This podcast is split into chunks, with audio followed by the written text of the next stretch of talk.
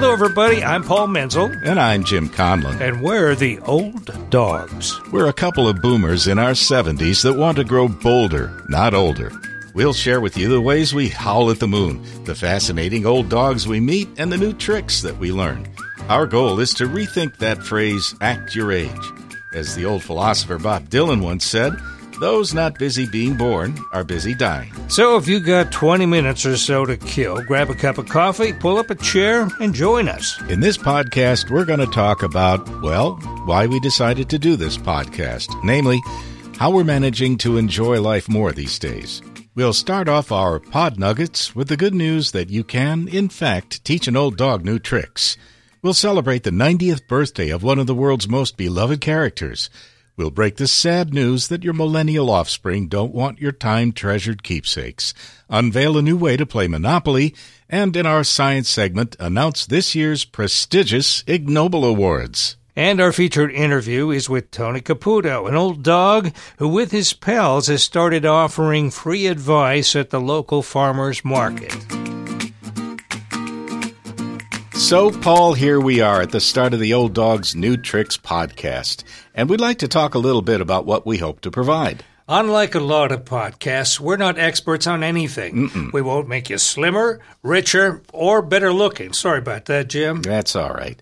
We're a couple of boomers who have seen a lot of changes politically, socially, and technically over the last 60 years. And so we wanted to dedicate our podcast to other boomers people who are active, relevant, engaged, and in short, learning new tricks. From episode to episode, we'll talk about the things we think are interesting to people like us, except we vowed to avoid contentious topics. There's plenty of that around if that's what you want. Now, we want to capture the feeling of a group of friends having coffee together and swapping stories. Half of each podcast involves things we've discovered that are fun, informative, or downright bizarre. And the other half will feature an interview with a boomer who is still actively involved with life. We call it Howling at the Moon. Their stories are meant to inspire us to die with our boots on rather than our pajamas. So, if you like what you hear, tell your friends and share with us on our website the new tricks you're learning. Visit www.olddogspodcast.com. The old adage, you can't teach an old dog new tricks, implies that as you get older, it's impossible to change your ways. Well, it's our mission at Old Dog's New Tricks to prove that ancient saying is wrong. Darn right. We know too many people in our generation leading active and stimulating lives into their seventh and eighth decades. And we'll be introducing you to many of them in future podcast interviews. Well, we also have the results of a scientific study to prove our point. Now, according to an article in Psychology Today, the Clever Dog Lab at the University of Vienna decided to disprove this musty saying. Wait a minute, Jim. Is that for real? There's a Clever Dog Lab? Well, I had a clever lab dog. okay. that qualify? Anyway, their findings were the product of a three year study with border collies of different ages. Well, why dogs? Well, research has established that dogs have many of the same age related changes that humans do. And I assume that they didn't have to pay the collies to participate. Well, the important conclusion here is that all dogs, regardless of age, are capable of learning new tricks. However, older dogs did take more time to learn some skills. Well, that's okay. Of course, any boomer who's tried to figure out a new phone can understand that, right? so now when you hear someone disparaging old dogs, just tell them that research has proven that you can learn new tricks at any age. Let's play some trivia. Who is 90 years old and just as animated as ever? Oh. Here, here's another clue. He's not a slave to fashion. His taste in clothes has never changed. I had no idea. Last clue. His best friend has been called Goofy, and he is clearly more a mouse than a man. Okay, if that doesn't give it away, the headline in the New York Times for November 2nd, 2018 reads, Mickey turns 90 and the Disney marketing machine celebrates. Yes, indeed. Mickey Mouse is 90 years old and Disney intends to cash in on the occasion. Mickey and his friends Minnie, Goofy, and Pluto are Disney's best selling consumer products franchise. They generate sales estimated at $3.2 billion. For the current campaign, the Disney parks will stock commemorative merchandise and host a large number of special events over the next year. It's fortunate for Disney that Mickey's popularity has never tailed off. He has about 14.2 million followers on Facebook. His fans will help support the upcoming Disney streaming service. You know, you must admit that Disney knows how to build a better mousetrap. If you've been downsizing and fretting over what children get what keepsakes, relax. They may not want any of your stuff. Millennials born between 1980 and 2000 are not interested in the furniture and memorabilia of their parents and grandparents. This news about the generational disconnect about keepsakes comes from the Washington Post of March 27, 2015. The article says auction houses, consignment shops, and thrift shops are being flooded by merchandise that boomers are shedding because their kids don't want it. To make matters worse, young adults are not interested in taking possession of their own memorabilia that has been so lovingly preserved by their parents, their little booties, and those boxes of early artworks, trophies, ribbons, yearbooks, and schoolwork are destined for landfill. So, what's going on here? Well, baby boomers are collectors. Mementos from their travels, works of art, formal dinnerware, solid furniture, picture albums, and so on. Younger people just aren't as interested in filling their shelves with stuff. They're living their lives in smaller spaces with fewer possessions. They're preserving their memories digitally through Instagram and Facebook. Well, that can be hard for parents to accept, right? Keep in mind that your kids still love you, they just don't love your furniture. So take the proceeds from your garage sale and take a memorable trip. Just save your memories digitally. Well, those zany folks at Hasbro, the makers of the board game Monopoly, are at it again. We are all aware of the many variations on the traditional Monopoly game. For example, there are editions that are built around The Simpsons, Lord of the Rings, Doctor Who, Metallica, and bass fishing, to name just a few. But no matter the theme, you still had to win fair and square, presumably, until now.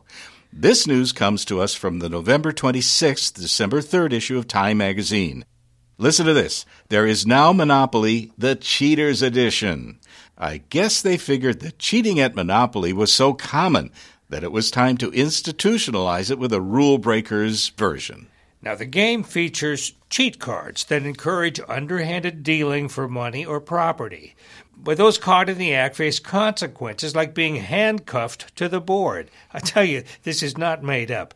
Now, sadly, this version seems to be inspired by today's headlines.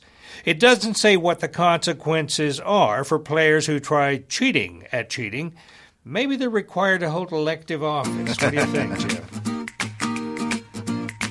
The Ig Nobel Awards are a parody of the Nobel Awards. Each year, winners are selected for their dubious research in various branches of science by the Journal of Irreproducible Results. Granted, there's usually a serious intent to what seems facetious on the surface, but hey, it's the surface that's more fun. Some of the winners for 2018 are In the field of medicine, using roller coaster rides to hasten the passage of kidney stones. So I guess if you have a problem with kidney stones, make sure there is an amusement park near your hospital.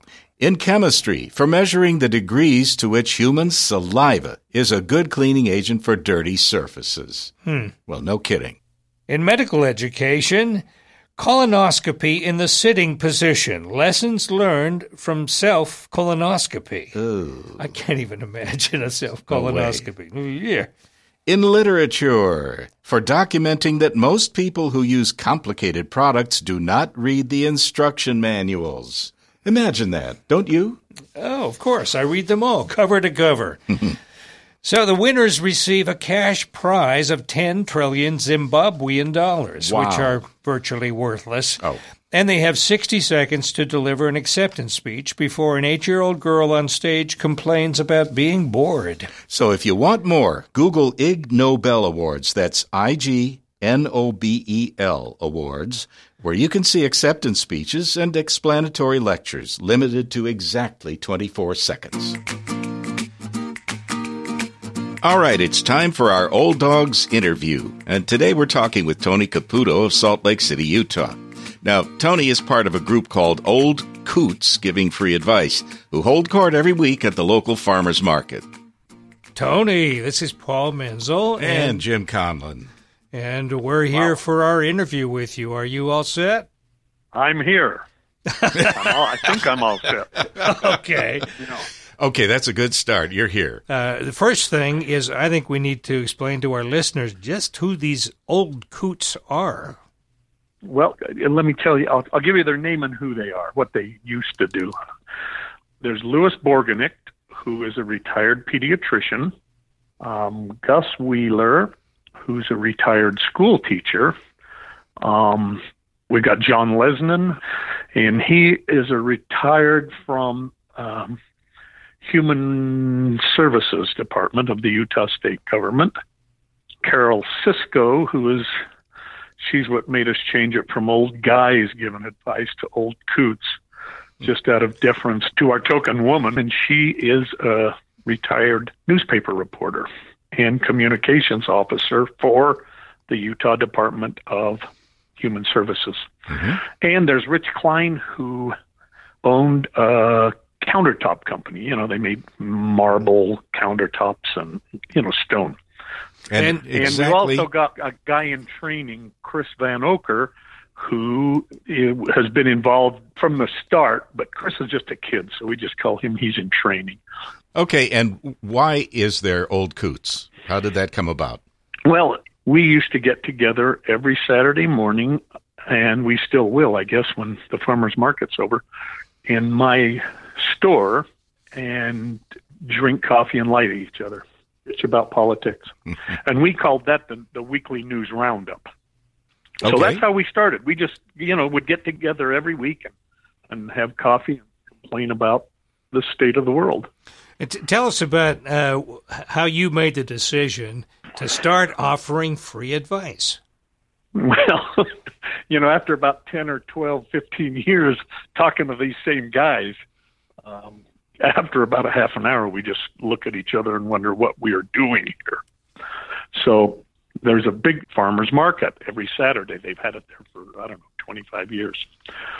You know, we were just looking out there one, I think about the first day, which was the middle of June, thinking, God, we could have a lot more fun over there than we do here just with us guys. Let's go, let's go give people advice. Thinking that would just sit over there and look at the sights in the park as opposed to really having to give any advice. So I got a sign made. Uh, we hung it up. The uh, the people who run the farmers market gave us the free space, and uh, lo and behold, they came to ask us questions. And we thought it was just a, you know it, it started out more of a joke than anything. And, and what did your so, sign say, Tony? The joke was on us our, our sign says old coots giving advice. It's probably bad advice, but it's free. and uh, as I understand it, you were not anticipating that people were going to ask you actual questions, things they wanted to know about. Is that right? Oh, yeah, that really wasn't a consideration. We just thought we'd go over there and goof around like we goofed around in my store. You know, we have probably 50 to 100 people a day. Wow. And most of them are somewhat lighthearted, but we we really get some serious spooky stuff. Such because as what? They're asking us spooky stuff. Yeah, such, such as well, what? we had about three weeks ago. We had two young women. They were in their early twenties, and they came up and it took, uh, you know, you can kind of tell when somebody's going to get really serious on you because it takes them a while to uh, to w- work up the courage to talk to us. Mm-hmm. And uh, and we're kind of, you know, we have them step behind our sign. We call it the veil of confidentiality because our banner just hangs up about, you know, five feet above the ground. So they step behind the veil of confidentiality and they started telling us how they have both tried to kill themselves a couple of times. Oh, for goodness sake! They've yeah, and um, you know, why should we not do that? You know, we deal with those kind of questions as best we can. Well, so what was your advice? Well, our advice ended up, you know, gosh, look at us old guys here. We're having a great time here. And, you know, we've got to be as goofy as anybody you've ever known and you know things in especially during your age, things look a lot more dire, and and you take things more importantly than you probably really should when until you learn, you know, get a few years under you and learn to just kind of slough off a bunch of stuff. Because everybody that you're looking at walking past here has the same kind of feelings from time to time. Mm-hmm. It's just whether or not you can kind of laugh it off or slough it off or try and just get through it. Mm-hmm. So I and understand you know the, the farmers markets have closed down, right, for the year? So will. We got two more weeks. Okay, and what are you guys going to do? Go to Florida. I don't know. Is We're going to a... go back in my store and drink coffee and lie to each other. well, you've you've had this opportunity to offer advice. Maybe you could give each other advice. Now, I I just had a, yeah, a, a thought. If you want to make this profit making, had you thought about charging a penny for your thoughts? No, it's just it's like you know it's it's probably bad advice but it's free okay. and we don't want any money you know i mean you know money corrupts so in fact the people from the farmers market said you know you ought to put out a bucket and we'll donate it to one of the nonprofits and we mm. just told them we don't want to do that yeah you know we don't want you can't trust us with money we'll spend it on beer well, Tony, uh, you talked about a serious um, situation. What was the the funniest question you think you've ever been asked, or the most unusual? Well, the funniest. It was about the third week we were there. Uh, a woman that was, you know, a fairly attractive woman walked up to our. We we have a little table set up, and it's about oh thigh high, and so a woman walked up to us, turned around so her back was towards us and she said, "Do these shorts make my butt look fat?" and she just and she walked away. Didn't even wait for an answer. Wait a second. yeah. So that was that's the most memorable one we've had. You guys were punked. Yeah. Yes, we were. So, have you noticed any uptick in business uh, since you started uh, showing up at the farmers market? Did people wander across the street? No, no. Well, we've had a booth at the farmers market just because of our close proximity. Mm-hmm. You know, so people, they, my guys at the booth can point across the street, and we've been there for 20 years. Mm-hmm. Now they they did a feature on you guys in the Washington Post. Uh, has there yeah. has there been any follow up? Have you found uh, you've got some groupies oh, now that yeah, are following you, or? yeah, God bless old people, but you know, any groupies we'd have, you know, we'd just go somewhere in our walkers. So I don't know that that's, but no, we've gotten a lot of people wanting to franchise, and, and we've got some me. calls from a couple of well, uh, Steve Harvey. That I don't know. Mm-hmm. I, I don't think I've ever seen the show, but he has a daytime TV show. Uh, they wanted us to to do a FaceTime, what a like an interview, uh, an audition. Uh, we've had some movie people call us one to auction, and we just had a lot of people. You know, oh, we want to do this in our neighborhood. How do we do it? So, you know, we we just tell them, you go, you make a sign and sit down. if you build it, they will come.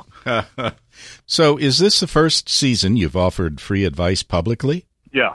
And do you yeah. plan on doing it again when the farmers market opens again next year? Oh yeah, I think we will. Um, you know, I don't know why we wouldn't. We have a great time. I mean, this has really turned out to be fun. You know, we we're old enough now that we can travel, and so somebody will be gone when we can. We'll get uh, guest advisors. We've had a a former mayor from Salt Lake wanted to be a guest advisor. We, you know, so people come and have a pretty good time. You guys are going to become famous. We're not going to be able to afford you anymore. I hope so. I I hope uh, uh, another conversation between us is going to cost you dearly. Yeah, that's what I'm afraid of. well, when, when people ask us if we're franchise because there's six of us there behind the booth, we say, "Well, a franchise is six bucks, and then we can each we can each pocket a dollar." So we haven't set our sights high, and we don't. We never planned on doing this I mean, realistically, for making any money or doing it with that in mind. Well, do you too much fun? Do you think that this is going to prompt you to do other things? Is there something next on the horizon for your group? No, God, dude, we just hope we wake up tomorrow.